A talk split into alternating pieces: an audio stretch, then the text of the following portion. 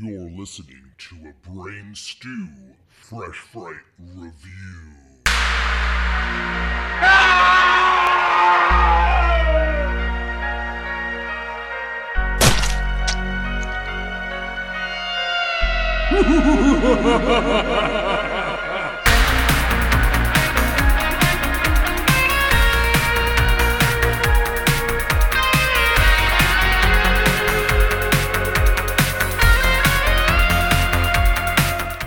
creeps, and welcome to another brand new Epic Film Guys Fresh Fright review.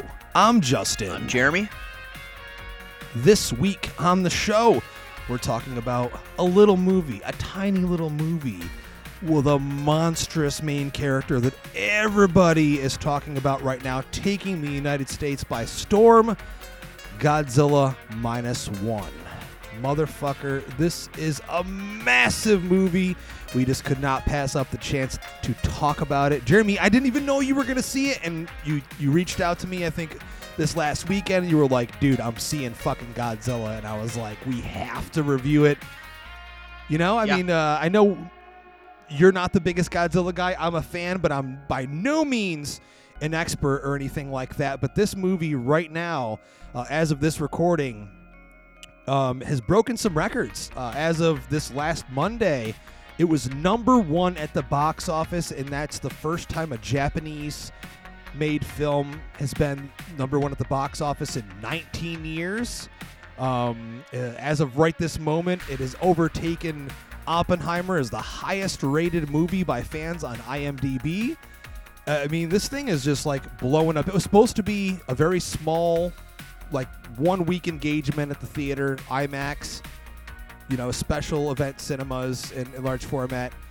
And now they're actually extending its stay to As they December should. 14th. As they should. Yeah, as they should. So, so, dude, I got to ask you first and foremost. We'll get into the movie itself, but um, you not being the biggest Godzilla guy, what what, what drew I- you to saying like I'm I have to see this movie? Yeah, I generally am kind of meh on Godzilla typically. Like I've seen, you know, the past several uh American like the Gareth Evans one and uh different people uh that was his name, right? Gareth Evans.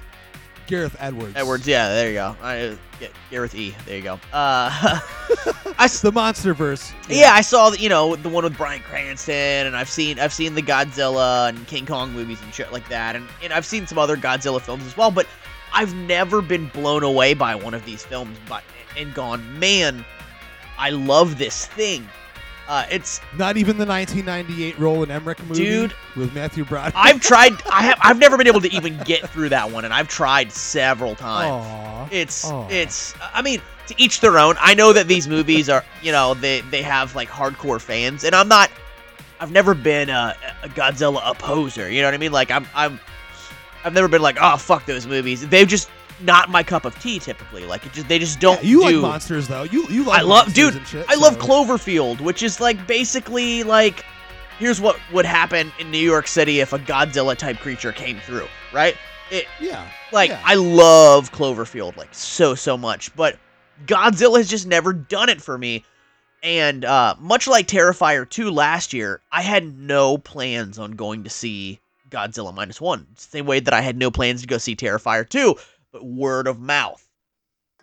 People were just singing praise of this thing that this is the scariest version of the character ever, that it's more in line with a horror film than, you know, a popcorn, big budget monster that's destroying a town. Like, you know, the reviews is that this thing was stellar and unbelievable and unlike any Godzilla movie ever. Hearing that they made the character truly terrifying is honestly, and, and people just saying how much it blew them away is honestly why I went to go see it. Because for me, the Godzilla films that I've seen, and I've seen a handful of them, it's always just big monster, you know, attacking. To where there, uh, for me, it's never been scary. It's never been like holy. No, yeah. I get, I totally, I totally get your point, man. I mean, I think uh, as someone that's seen quite a few, and I'm a big fan of Gareth's Godzilla movie. Uh, in terms of you know how the character is depicted. There's some scary stuff there, but I, I have n- I've never either seen a Godzilla movie where I was legitimately terrified in the way that I was when I watched this version of the character. And they went out of their way. We'll get into that. That they went specifically out of their way. Like, listen, uh, you know, he, there's been cute Godzilla, there's been fun Godzilla, there's been heroic Godzilla. We need to get back to like what this thing originally meant, and what it originally meant was terror absolute fucking terror. Like when audiences watched the original Yep. in the 50s, it was like this was a, a, a extremely horrific thing for them to view.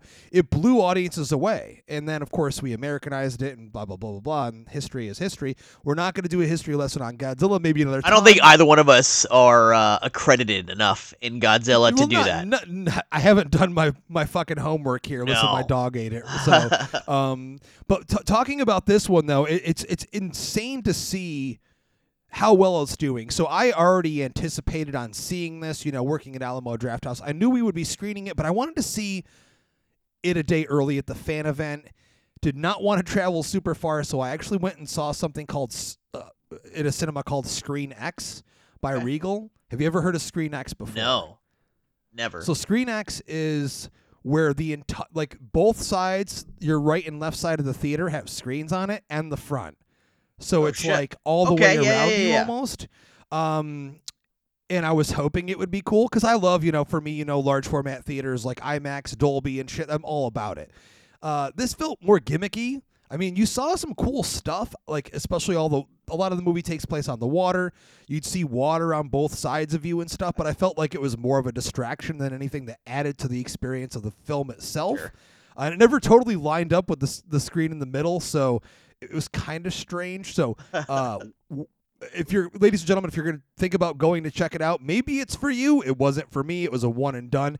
But I went to that because that was the closest thing to me. Because where I live currently, there our local Alamo in Winchester that I don't work at does not have a large format theater, and I'm like, I want to hear and see Godzilla on the biggest thing I possibly can. So that's what I did. I saw it at a Screen X, and uh, I was, you know, definitely not disappointed in, in the experience overall because I got to see the movie. Uh, there was like probably seven other people in the theater, which is why I'm so surprised that it's doing so well. But at the same time, I'm not because the movie's so fucking good. And like you said, by the time I talked to you about it, it had been like three days since I'd seen it, and word of mouth had grew and grew, and especially on Twitter. I mean, you know, I tweeted about it two hours after I saw it. My tweet the following day almost had a thousand likes on it that quickly, and you could see that people were just like building up hype for this thing. And again, it deserves it. It's by far one of the best movies of the year. And, you know, technically we review mostly horror, and I think I'm sure you would agree that this falls in line with that category enough for us to cover it. I mean, it's a fucking Oh, abs- abs- I mean, it's to me, this is absolutely a horror film, and if anything, honestly, Japan's answer to Jaws. Honestly, Oh, there's for there's sure. so many Uh, Jaws homages in this oh, movie. dude. 100%. Director Takashi Yamazaki had said uh, in interviews that Jaws was a, me- aside from a couple other, you know, certain installments of Godzilla films that he loved, Jaws was one of his biggest inspirations. So to me, I kind of viewed this almost like it felt like Dunkirk, like a Christopher Nolan war movie, but with a giant Yeah, monster dude. Oh, dude. because it was done in the most realistic fashion possible where that shit felt really real and it was scary within the moment like you were actually there experiencing Oh, for it. sure. I mean, like I said, this this thing to me really is a horror film uh, because we're witnessing a giant monster just ravage people and massacre entire towns and places and people.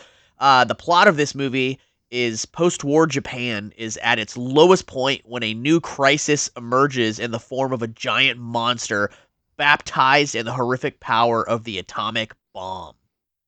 You beat me on that IMDb description I sure did. I sure did. uh you know um and of course this is post World War II so the movie has political stuff to say and I'm glad that it does I mean Godzilla was birthed originally in the 50s as a response to the war um and being you know uh, try to be light, say this lightly, but a giant bomb being dropped on Japan, and this movie actually deals with it firsthand. Um, but the movie follows our our main character here, and Kiyoshi. And he's a former kamikaze pilot. And the first time we we meet this character, he is f- like trying to get away from duty. Like he does not want He doesn't wanna die. And his he doesn't want to die. He doesn't want to end his own life. In Japan, we know honor is a huge thing. Um, but what he does is he lands his plane um, on Odo Island, where you know he's basically saying there's something wrong with his plane. He needs it to be repaired. Just stalling, not knowing what to do, as any normal person would. I mean, when you when you think about what kamikaze pilots were required to do back then, I mean, you're basically just told go go kill yourself. Yep. You know, your your duty is to go Die. end your Yeah, own life In a blaze of glory, literally. yeah, yeah, and you know, I know, as I said, the the Japanese have a huge thing for honor, which I respect. But back then, it was uh, a, a terrifying thing to deal with. So he lands here, and they, they they they tell him like, you know, we can't figure out what's wrong with your plane at all, and they start, you know, catching the drift that he- you know, there's nothing wrong with it. Yep. And that night, you know, a dinosaur like creature, Godzilla, attacks the island, which there's already this lore, there's this mystique, there's this legend of Godzilla that the islanders already they've mentioned. So they've already been told about this thing. And what I love about this, Jeremy, is I don't remember the last Godzilla movie that I saw, or if I have, where we see the character actually grow. Right. So in the beginning scene here, you know, that takes place uh, 1945 during the world World War II, rather. He's almost the size of like a large T Rex, or a little bit I bigger was than that. exact perfect uh, example, dude. Because I was gonna say he was roughly the size of a fucking T Rex, and man, that first scene with Godzilla was absolutely terrifying because it was at night, and it was the way that they lit Godzilla. And they really like, dude, the shadows and nighttime really amplified the horrific introduction of this this character in this movie. Uh, I absolutely loved it. Honestly, it's my favorite scene in the entire movie. I had a feeling that it would be, um, but I was taken aback because also, you know, I had no clue what I was in for. Um, I saw a few blurbs about the movie before I watched it, but I did not read any reviews. I only saw the one trailer. And I didn't expect to see him that soon. I was like, "Holy shit, we're seeing Godzilla already!" But I was like, "Oh man, he's like small. He's like very agile, and like Yeah. you know, he's just fucking shit up on that island." And and I think, you know, we already have this character that's uh, questioning his decisions because, you know, he's basically evading duty, which is dishonorable. And he's landing here, and there's a moment where the rest of the soldiers. Oh, by the way, uh, this is spoiler. spoiler, Oh, oh, spoiler, 100%. spoiler. Thank you, Jeremy. Thank you. Um, thank you. Because anyone that listens to this, you need to go see the movie right now if you have the chance. Right fucking now, god damn it. Right, goddamn now. but so we we have this moment where uh, uh, Kiyoshi is given this opportunity, like, yo, listen, jump in your plane, dude. You have the most powerful weapon on this island in your plane, and he jumps in the plane, and you're you as an audience member, you're like, okay, shoot Godzilla. Even though you love Godzilla, you're like Godzilla's badass. You want to see him shoot him. He does not shoot, Uh. and you're like, why isn't he? Why isn't he shooting Godzilla? Because he he even Um, said his character even said, "What if it doesn't work? What if it just makes it angrier?" Yeah, And so he's again, he's already you know struggled with the fact he's like, I don't want to be a kamikaze pilot because I don't want to fucking die. He's got parents at home that he wants to get back to. He's got family that he loves. So the other characters on this island are like urging him, go. Like you're the only one who's qualified to shoot that gun. Go. So he he runs and he gets in in the the fighter jet and he's got the gun pointed at Godzilla perfectly, but he won't take the shot in fear that it will result in his own death because it's not going to work against this ginormous monster. So once again, not only questioning himself, but just a, a scared person. And I mean, this is a natural thing to feel. is that fear, like especially thinking about you know taking your own life for maybe a war you don't even necessarily believe in. And then, of course, here we have a situation where, like, well, what if I shoot this fucking thing and he literally just stomps me? Like, I mean, the scene is handled fairly realistically because they're reacting like they've never seen anything like this before. Right. And if you know, you actually did see something like this in front of you, how would you react? You'd be like, I, dude, I swear to God, I'd probably pass out. I Oh. would legitimately probably just, you know, Oh, I die. I die right there. My heart would stop. Like that's it. I'm out. I'm out. So we see that Godzilla basically ends the life of every single person on this island except for uh, Kyoshi, and then we have you know the the main mechanic on the island, um, which we'll we see later in the movie. We'll get to that, and you know when Kyoshi goes back to Japan, you know after the war is over, he's mistreated. And Everybody hates him. They're like, wait a minute. They're like, wait a minute. You were a kamikaze pilot. What are you doing here? And then people immediately know you fucking chickened out. Like you abandoned your duty. So I mean, like people are. He he's got a neighbor that just uh absolutely fucking hates him. Uh, Su- uh Sumiko, his his neighbor, that's like you fucking chicken. Like you didn't do your job, and because you didn't do your job, our town is destroyed. Yeah. And the one thing I have to say right off the bat in terms of the presentation of this era is it was done absolutely perfectly. Everyone's look in terms of their facial everything like the the clothing, the costumes, the location it all felt so legitimate. It all felt so genuine.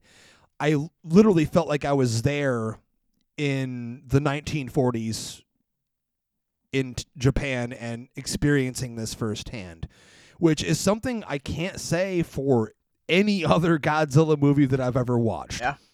Now, granted, you know, this is not, people had asked, you know, on social media, does this connect to Shin Godzilla? Is this uh, a sequel to the original? This actually takes place before the original Godzilla. Minus one. That is that where Yeah, the title so comes from?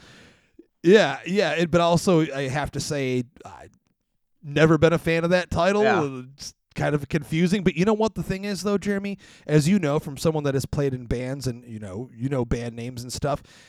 If a band name is memorable, it doesn't matter if it's stupid or makes Yep. sense. Like people Limp will remember it. and- Bizkit.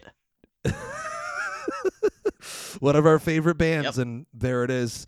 Um, but so this character very quickly is thrown into another situation, um, you know, where we people are scrambling, people just are trying to eat, people are trying to find work, and of course, his home is in shambles, and then he meets this girl who has a baby that she's taken in and he's kind of stuck with it for a little bit. And they connect and they end up becoming uh i guess uh, what's the word for it? Like they're not together but they're like kind of like They're playing house. They're playing Uh, house. yeah playing house you know? Like there's no romance there or you know it doesn't seem like They both have really feelings. necessarily They- interested Yeah, they both have feelings for each other, but right neither right. one of them are really willing to make a move on that. But yet they're literally playing house together. Uh, you know, he's going out and he's he's providing for the family. He's working to get money because now they have become a family. Even though there's at this point no emotional or uh, romantic relationship between them, you know, uh, Kyochi is is very much playing the father and the husband in this scenario, and he's out and he's he's earning a living. Which, dude, his his job that he takes on to get money as as he's raising a surrogate daughter and and playing house husband uh to uh Noriko is so during the war they had laid these mines, these bombs under Yeah, the water. yeah. And so basically, he takes on another dangerous job. So it's like, oh yeah, I'm too afraid to to be a kamikaze pilot and die. But now, in order to get money in post-war Japan, where it's like devastating poverty, now he's going and he's collecting these mines, these bombs out of the ocean. Yeah. One of the funniest things about that, Jeremy, is that when he explains the job to her, because Noriko was pissed. She's like, What? That's dangerous. And he's like, No, th- there's no way they would give me this job if it was that dangerous. It's going to be a, a, highly trained uh, vessel of specialists. And then the next scene, he shows up. It's so funny. Everyone laughs because it's like this tiny piece of shit boat, all made out of wood. And he's like, What's this? you know, and a bunch of, you know, a bunch of ragtag group of people that look like they're a bunch of misfits. Dude, can can Um, we they- talk about how the scientist that's that's working uh uh with them to collect the bombs, he looks so much like Data from Goonies now. Like I don't know if you felt that. I don't know if you felt like that when you were watching it, but it was almost jarring how much he looks uh like the actor that plays Data from Goonies. Well, if anything, I have to say his presentation in terms of his look is extremely on the nose. He has that wild, like super curly hair, yeah. the really big, round, like nerdy doctor glasses and stuff. It felt like a mix of Doc Brown and you know, but he had comedic wit though. I mean, and, and the character is written extremely well. That's So the thing about this this movie that I have to say because Takashi Yamazaki not only directed it, he wrote the fucking thing, and he wrote it during COVID, which is why there's a lot of parallels there. We'll get to. I, I would like to say Um, real quick, not only did he write it, but he wrote the fuck out of this movie. He wrote no man, you're you're totally correct there. He wrote the fuck out of this thing. I mean, there's a reason why so many people are talking about it and why we're raving about it so far. Uh, I think this movie, and, and I'll, I'll I'll give an example. Um, you saw it with a group of people, but I took my wife Danielle. Y'all listening, that have been listening for a while. You all you've heard of her name before. Um, she's watched plenty of Godzilla movies with me, but she's never totally connected to it in the way that I have. She walked out of this movie and was like, "That's one of my favorite movies that I've watched this year." Dude, uh, and that just goes to Oh. show everyone can watch this thing and relate. She was she said to me, Jeremy, she turned to me and said, "Godzilla looked fucking badass in this." terrifying. And I was like, "Whoa," you know, like if if my wife's saying that, I was like, I think this again, and very much so. It's something that everyone can enjoy and connect with because the characters are relatable. They're well written. They're beautifully performed. They have amazing actors behind them giving great performances. Uh, you know, this isn't a silly movie. It's it's played straight, but there is there are moments rather of, you know, levity where there's lighter stuff and there's jokes, but yeah. in the end, it's pretty serious shit. Oh, for sure, for sure. Uh, it's it's dark, and uh, I don't know if you said it or if somebody else said it to me in a previous conversation, but this movie was like if Christopher Nolan was given three hundred million dollars and told to go make a war movie, and all of a sudden he was like, at the last second, was like. I'm gonna put a giant monster in this, and everything is played so straight and works Yeah, so That's what I said in the opening of the episode. so it was done, dude. I never saw Dunkirk. Is that a Christopher Nolan movie? yes. oh, there we go. Yes, it we run a movie Yep. podcast. I'm like, Dunkirk was Christopher Nolan. You could tell horror movies, action movies, guys. But uh, Yeah, no, it's all good. Yeah, well, no, I mean, Dude, it's, it's it's- one of his best movies. But no, it, it, it- the way that this was presented, though, to your point, is it felt like that or a, or a Saving Private Dude, Ryan, 100 or perfect, a Black Hawk perfect, Down, or like a real war movie. You know, just that there's a monster in it, and I think that's what differentiates this. In comparison to everything else we've seen when it comes to Godzilla, because everything else is like Godzilla first, human second, but here we had human characters that we connected with in this situation. you love. The war was the backdrop. You love them. You connect with them. You follow them throughout the movie. This is a movie where, yeah, you want to see Godzilla fuck shit up, and you do in the biggest way possible. But in the end, you're like, you really care about these characters, and that's how you know you're watching a good fucking movie. what what I really You know? yeah what I really loved about this movie as well is that they could have jammed Godzilla in our face, down our throats, like it's been done in several of these movies. Going back to the Jaws parallel is There it is. There it is. we get Godzilla in the moments of this story where it's just really important and really special and it's not just monster, monster, monster, human story, monster, monster, monster, human story, like a lot of these Godzilla movies. Dude, every single Godzilla scene, and they make you fucking wait for it and work for it and want it so fucking bad. Every Godzilla scene that we get is different and special and unique and terrifying. Uh, oh man, like And when it hits, man, when it hits, you're so ready for it. Your anticipation Yes. is so high that it, it blows you out of the water. For example, as you just brought up, uh, Kiyoshi's job is cleaning up mines. And it's a couple years after he originally saw Godzilla in 1945. It's now 1947. And his crew is basically tasked, like they're told, like, you got to stop this thing approaching Japan. And of course, they send out this tiny little fucking mine boat or whatever, waiting for larger vessels to arrive to assist. And they run into Godzilla. And this scene right here is a perfect example of the Jaws influence because it is one of my favorite scenes of the movie. We have Godzilla poking his fucking head out of the water and it looks dude, so I'm scary. You, looks so right now, scary.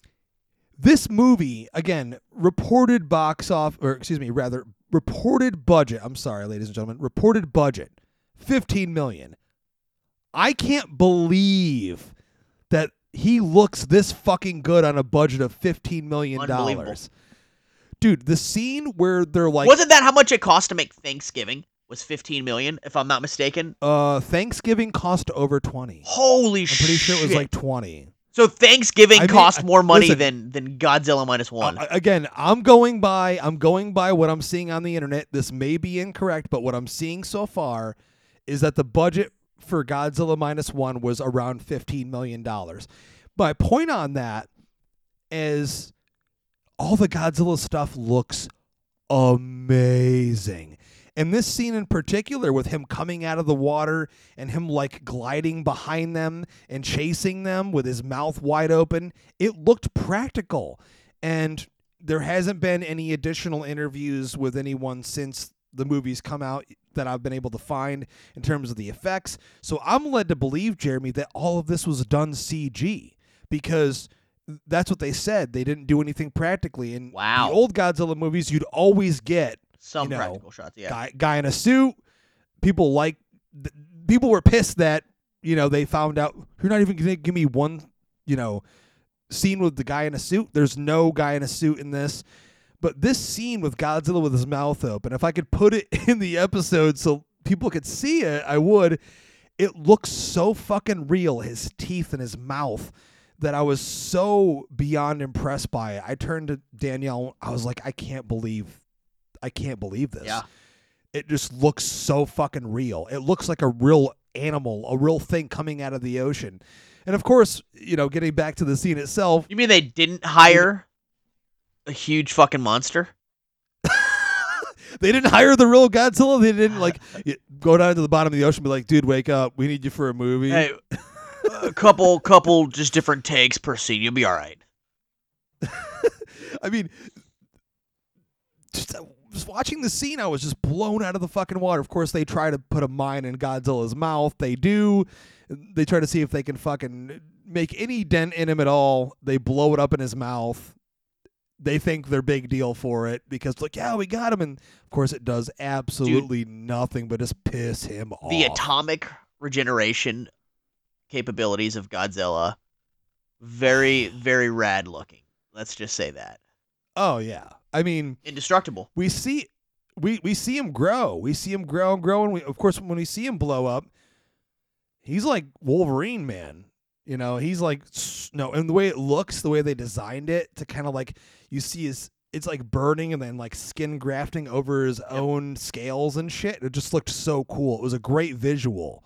Um, we see that throughout the movie, and then of course moving on from this, this is there's an ongoing theme here where it's like government knows about something, doesn't want to do anything about it. And, you know, early on, Yamazaki had said that he was writing this during the pandemic. Um, to quote him exactly, Was he, he- said it was right in the middle of. Do you of- know if he was hired to to do this, or was this something that he wrote to pitch? Um, no, he actually got this job because he did. Um, I'd have to look it up. He did something um, early on. It was like a Godzilla piece because he was uh, such a big fan or something.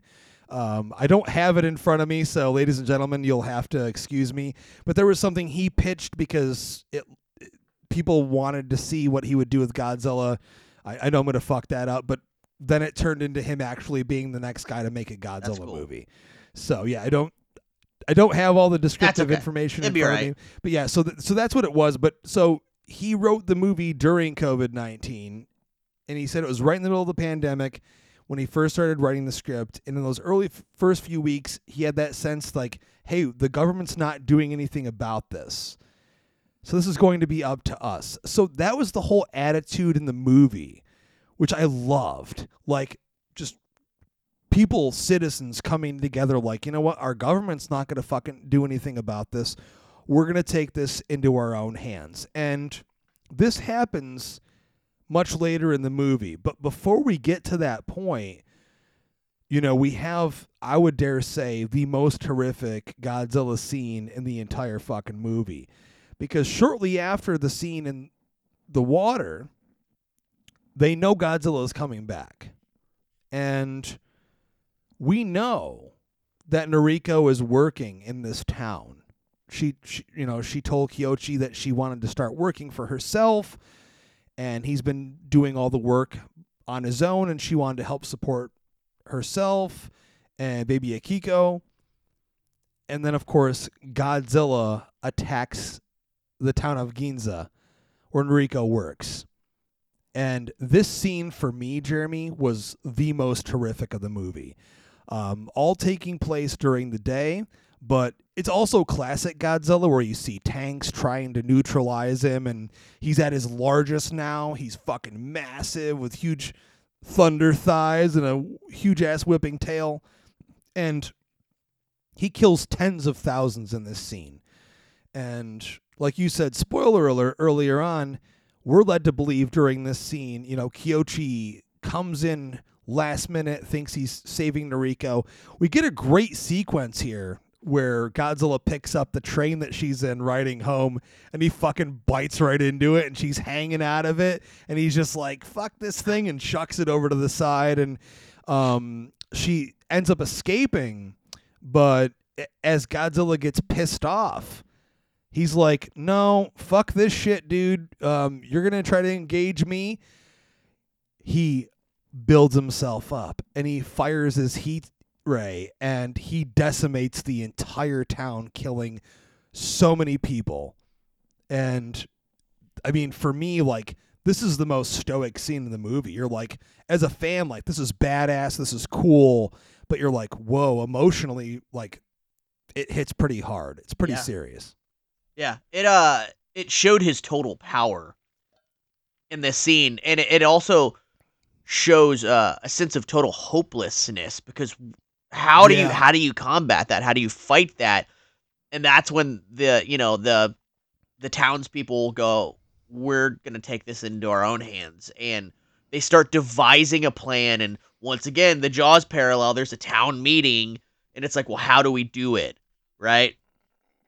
yeah and it's you know basically they want to get jaws or jaws. They want to get uh godzilla.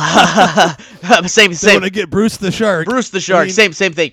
So they want to get godzilla basically on this inflatable raft that they'll be able to plummet to the bottom of the ocean so quickly and so rapidly that even though godzilla came from the bottom of the ocean the speed that he would travel they believe could possibly the pressure, the pressure, yeah, and the the pressure, pressure they think could possibly kill him so they they devise this plan, and then there's a couple backup plans of if this doesn't work, this is what we're gonna do, and it has all of these these pieces that everything has to work perfectly, and they still don't know. It's not a definitive like here's what we do and we'll kill the the thing. It's kind of like it should work. It should work. Well, I have to tell you, man, not to cut you off, but that that scene when they have the towns meeting, and they grab all the former naval officers and everyone that they could possibly grab to be a part of it to hear out their deal, you know, in terms of what they were planning on doing.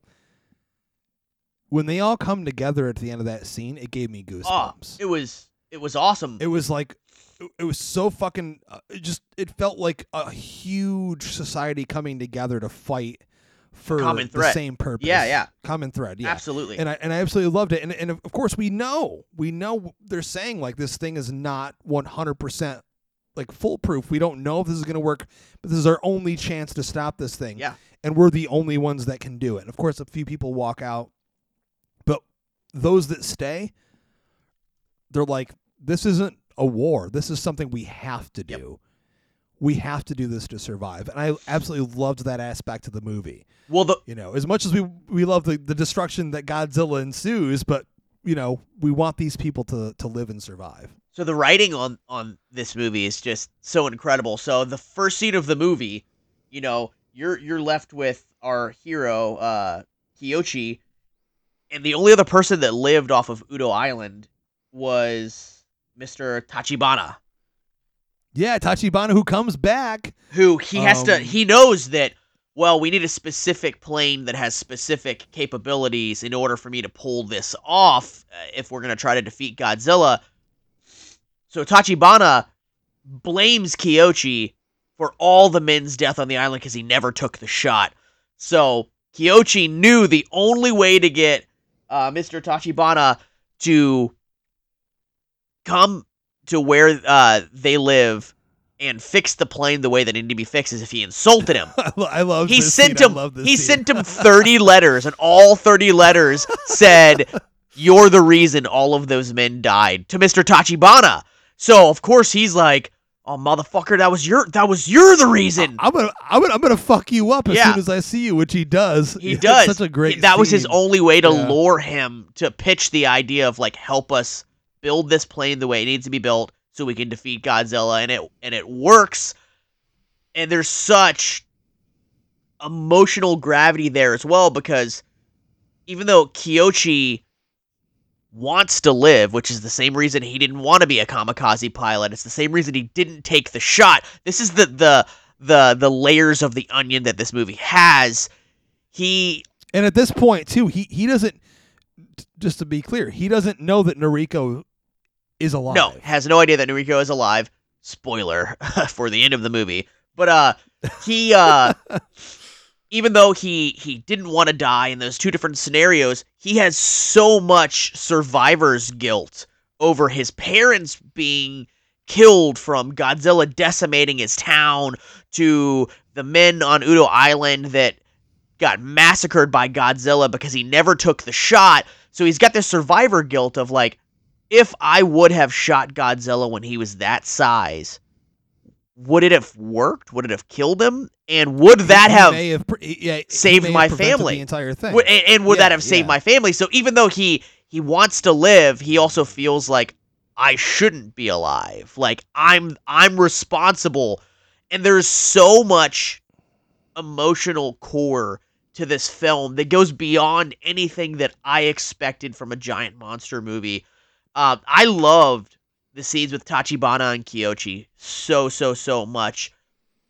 And when we start getting to this third and final act of this movie, and they're building this plane and they're devising this plan, and you know, Kyoshi has this surrogate daughter that he's just like, fuck, I am gonna most likely have to go and die, even though now I do want to live for her. There's so like, and and Right, being a right. father, you know, like man, watching these scenes. it tugs on your Ugh. heartstrings so hard, especially the way he leaves that note, and then it's it it's heart wrenching, dude. You connect with it on such a human level. You know now he understands. In order for this to work, I have to be the guy. I'm the only guy that can make this happen. Yep. You know when he when he's talking to Kenji Noda, who he worked with on the boat, who constructed this entire plan. He's like, I don't, you know, and they're all telling him, you don't have to die. But he gets it into his head, like, I have to do this. There, this is my only way to redeem myself, for myself, for my family, to have honor in Japan. And then, of course, you know, we'll get to what happens. But all of that like really connected with me on a, on a super deep level. Yeah, like this same. character that just he had fear, but now he finally overcame everything, and he he wants to do whatever he possibly can, humanly possible, in order to make this happen. Of course, he's got Tachibana, who he finally, you know, like you said, he finally convinced to come help. And that's like a her- hero moment, like a very heroic moment Yeah. when he comes in together and he walks in the door and he's like, "Is this the plane?" Like for me, I was like, "Oh man!" Like I'm just now my first time introduced to these characters, but I feel like I know them. I'm like, Yeah. whoa, he, you know, like you felt like they're your heroes. And so we get this final scene in this third act where, of course, Godzilla resurfaces and um, he doesn't necessarily go where they think he's going to go. So they have to do a second plan, but it's in a very exciting sequence. It, it all plays out perfectly and it's super entertaining. Um, you know, we have him blowing shit up, and the two ships try to haul Godzilla to the surface, but they fail. Um, and then a fleet of tugboats, you know, one of the the workers, uh, the guys that didn't get to go to war, who wanted to go to war the entire that movie, scene was that so funny. working with Kyochi and all the other guys on on you know the, the mine gathering boat shows up and it was like a bunch of just regular citizens popping up in their tugboats like we're here to help. And they end up assisting and they bring Godzilla to the surface. And now he's fucking mad. He's I like kind of frozen. prepared- He's like kind of frozen too because he got plummeted to the bottom of the ocean and it's like freezing but he's but he's there. preparing to destroy everyone though with this heat ray. Like he's like i'm fucking ready dude. I'm gonna destroy everyone and I love- like I love real quick. I love how he charged up his atomic breath ray, like every spike on his back, like being bzzzt, oh dude yeah and again like we had to bring that up uh, in terms of his design and stuff too. I mean, we've never seen anything like that before, where like all of his dorsal plates just they they they come out of his back like they eject, like they move like Yeah. that. It was exciting, you know what I mean? It added a different element to the character where before usually it would just like you'd see him glow up his tail and up his his dorsal plates and shit, and then he would like you know he would do it.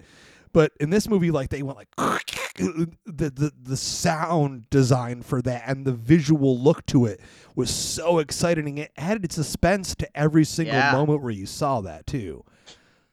One hundred percent. Um. So of course, you know we're at the end of the movie, and spoiler alert: Kyochi flies into the mouth of Godzilla, and we see a huge explosion. And you're led to be upset and sad because you're like, he, he's gone. Akiko is without a father and a mother.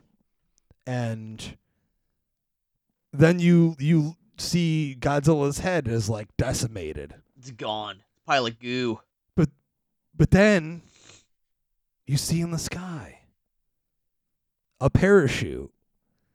And then of course, you know, we, we do see a flashback scene where Tachibana like spoke quietly to him and whispered and put in an ejector seat, which makes total sense because the plane they were using was like this new state of the art thing that hadn't been used yet. It was like a new prototype.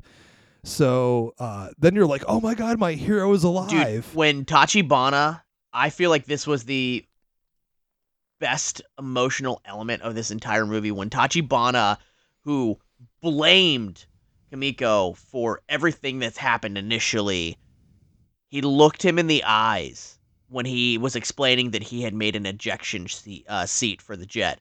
And he looked him in the eyes and with all of his heart and all of his soul said, Live. Like, you don't have to die choose to live. Like, even though you blame yourself for all these things that have happened, it doesn't mean that you have to die. You deserve to live. Bro, so heavy. So heavy. Absolutely. Again, was not prepared for the level of layers that this giant monster movie had. It was so emotionally heavy, and I'm I'm so thankful for the uh, you know the amazing writing in this movie. Oh yeah, I mean Yamazaki absolutely knocked it out of the park. I mean there's so much to say about this, but we will digress for now in terms of for length for the review. But I mean, the movie is uh, perfectly said earlier from you, Jeremy. It's an onion that you peel it back, and there are layers, and there's characters, and there are things to say about politics and social injustice, and all of that put into this little, you know, post World War II movie with Godzilla. And for me at least, and I said this in my original blurb, it's the best since the original and since I've watched this. I need to see it one more time. This may be the best Godzilla. What's movie. What's wild is I I think that this movie has a higher rating than the original Godzilla. It it probably does. It probably does. More people are going to see it, which is great. And of course, you know, in terms of when the movie was made and the technology and all that, I mean, the original's a classic. We wouldn't have what we have now today in terms Without of it, monster yeah. movies or Godzilla movies without it.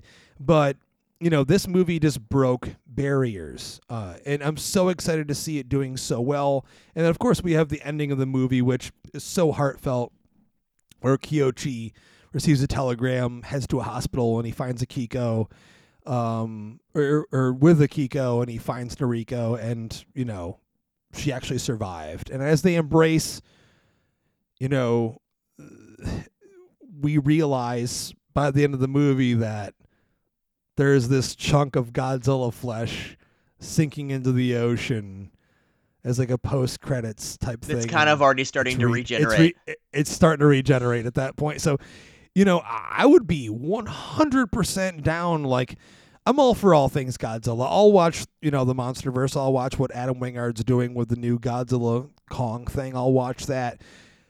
I'll watch this too. If, you know, Toho's happy with what he's doing, I'm sure they Uh-huh. are. They loved what he did with this so far. yeah. It's doing extremely well in terms of box office and fan reaction, and critically, massive. As big as Godzilla himself. I'd love to see, you know, Yamazaki take on another one, but I, he has said himself, give me Star Wars, give me this, I'm ready for anything. So I'm just excited to see where he takes whatever he wants to take in terms of his career as a director and writer. The guy has got a future. He just made one of the best movies of the year and one of my favorite movies. So as we wrap things up, Jeremy, I think we know where we're going with this, but I gotta ask: Are you gonna trash Godzilla minus one or treasure it? treasure treasure treasure dude. This thing uh again i i had no expectations for it. Uh wasn't planning on seeing it in theaters. Wasn't even necessarily going to watch it unless it was a convenience thing that happened. And it turned into wow okay like people are really hyping this thing. Okay they're saying that it's it's more in line with horror and then that Godzilla is terrifying well that sounds intriguing and interesting to me and now it is absolutely one of my favorite movies of the year, without a doubt. So yeah, of course, I'm gonna treasure this thing. I'm following lock and step with you. One of my favorites of the year, probably top five. And ladies and gentlemen, I'm sure you're excited. We're gonna be dropping our top movies of the year episode before the end of the year, hopefully, if we can make it happen. And I'm sure that minus one will land on mine and Jeremy's list. But yeah, Very 100% likely. loved this fucking movie. Go see it in theaters. Again, it's extending its theatrical run. If you haven't seen it, I'm sorry we spoiled it for you and you listened to the whole thing before that. But if you did see it and you listened, go see it again. I plan to if I can. I'm sure Jeremy would love to see Oh, it another sure. time if he gets the opportunity. But thanks for listening to the Epic Film Guys podcast. We love you. If this is your first time, if it's your, you know, you've been a long time listener, thank you so, so much leave us a review on iTunes or Spotify. It's even easier. Just leave us a star rating. Or check us out on social media at Epic Film Guys on Facebook, Twitter, Instagram, and literally all the other fucking things that we're on everywhere. But we're going to be busy this weekend. Jeremy's going to Steel City Con as of this. I can't say why. Yeah, I think we'll have some fun fun stories to talk about after this. Yeah. And I'm going to New York City with the wife to go look at the Christmas trees and all that stuff. But as always, I'm Justin. I'm Jeremy. We love you guys. Thank you so, so much for listening. And we always ask you to keep it TFG! Yeah!